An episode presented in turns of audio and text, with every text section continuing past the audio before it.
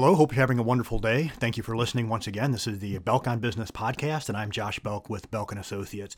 Uh, today, we're going to talk a little bit about uh, a different approach to to accounting and discussing profitability.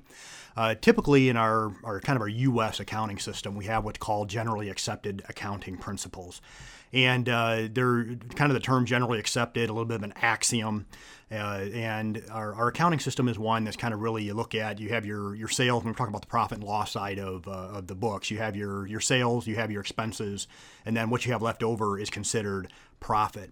And uh, I'm sure for some of you that are watching, uh, you may have, some of you may have read this book, and uh, you can actually see it. But it's uh, Mike uh, here wrote a book called Profit First, which is really interesting. I can't say I agree with 100% of what he says in the book. But I think it's really interesting as he, he works through talking about uh, how do we look at profit in our business. And I'm going to talk a little bit about that uh, in the in these next few minutes in this podcast. So uh, most business owners uh, they start up a business, very intelligent and driven people Yet we see that over 80% of businesses fail in the first five years. They simply don't make it. And most of these businesses fail uh, due, number one, uh, statistics tell us to a lack of experience of the business owner. It doesn't mean that they don't know what they're doing when it comes to delivering their product or, or their service. It just simply means they just don't have the business principles in place that they need to be able to sustain their business. Uh, but the, the second reason that we see most businesses fail is simply just a lack of profitability or simply cash flow issues. So uh, issues related to, to cash. And uh, so they go in and they get this business rolling, and they just simply don't understand the, the financial aspects or the financial portion of their business. And uh, and so businesses uh, they start for usually one of three different reasons. Usually it's people, process, uh, or a product. And and most business owners have a passion for for what they're doing. So they have a passion for the for the people they uh, they they work with. They have a passion for the product. They're, they have a problem they're wanting to solve, and uh, they get out there and, and, just really they're just passionate about what they do. I know in, in my business as, as, an accountant, I'm really passionate about what I do. I love what I do. I love the people that I uh, that I get to work with. but that's just simply not enough. a business owner does need to understand the, the financial side. And most business owners, they find that side of their business just an absolute struggle. They find it frustrating. Uh, they'll maybe they'll hire a bookkeeper, maybe they'll even get an accountant, and uh, they'll work with them, and, and, they get these reports, and they simply just don't know uh, what to do. Uh, and many times that's uh, simply because of the faults in our in our accounting system that we have here in the United States. They many business owners get frustrated because they have to, you know, the, their accountant or their bookkeeper say they have to, to book things in a certain way. And uh, from my end, and, and I understand it uh, in, in, in my business, we do uh, we do prepare financial statements, and, we do this for our clients. Banks require them, uh, others uh, investors may require them, and of course we have the tax compliance side, and, and we of course prepare tax returns, and, and that follows pretty much the same type of a format.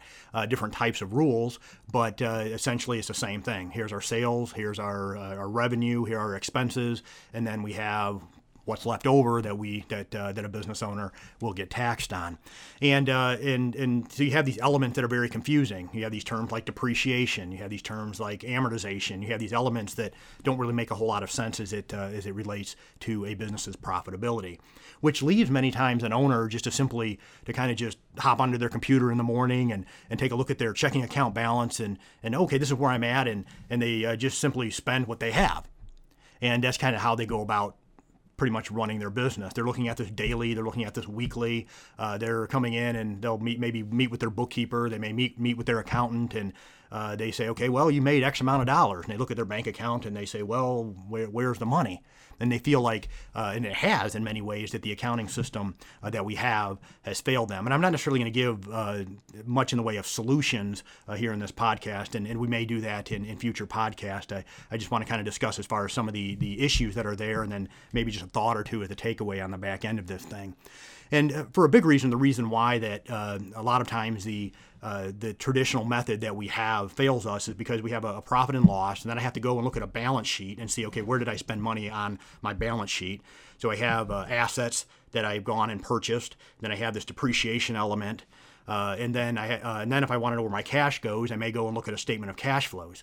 But the problem with the statement of cash flows, it starts with net income. And so kind of all this just generates an awful lot of confusion. And uh, another you know, issue out there is the balance sheet we have, uh, we're going and, and you go and you, you purchase assets and and uh, you look at okay, well, where did my cash go and what is my business worth? And and I have these assets that are that are depreciating on the books, and I, I have to expense them, even though I've already spent the cash before, and so things aren't lining up exactly the way that uh, that the, the, cash has gone out the door. Then I look at my balance sheet, and it looks like that uh, that I'm upside down. That uh, maybe I'm in a negative equity position when I know my assets are worth more than the books say that they are, and then that creates with the bank uh, creates issues with the banker, and so all around we're just simply frustrated. And so many times when we when we meet with a uh, meet with a client, I'll, I'll look at them and say, you know what, let's set up your books in a way that's understandable to you, and then allow for for uh, for me as your accountant to be able to just simply take the data as it's entered and then massage that data to be able to meet what uh, whatever sort of end product, whatever that deliverable is that we need to produce, whether it's financial statements or, or tax returns. Uh, and uh, in the in the book Profit First, which I which I really do like, uh, he kind of goes through and, and, he just looks at the business owner and says, "Hey, let's let's let's uh, simply change the way that uh, the way that you're doing things. So instead of the sales minus uh, your your expenses equals your profit, let's kind of move that profit element up." And uh, so we're going to take your sales less your profit, and then what's left over is your expenses. And so uh, many times as a business owner, we need to understand a couple things. First of all, uh, understand why you're doing what you're doing. Uh, so, what is your purpose? What do you need out of your business? So, taking a look at your your personal budget to make sure that you have those uh, the elements of uh, uh that your business is able to produce what it needs to be able to pay your bills, and then uh, and then have a, a, a profit percentage built in. And, uh, and part of this particular philosophy, which of course isn't generally accepted accounting principles, it's not tax based accounting, uh, but what it does is it uh, essentially it allows for you to take kind of a predetermined profit.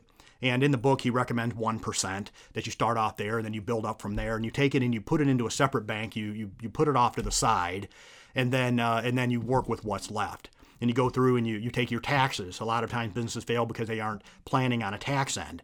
Uh, so take some tax money, uh, whatever that number is, and, and put that uh, off to the sidelines. That way, those elements are taken care of. Because naturally, we as business owners will take a look at our bank account and we'll spend what's there.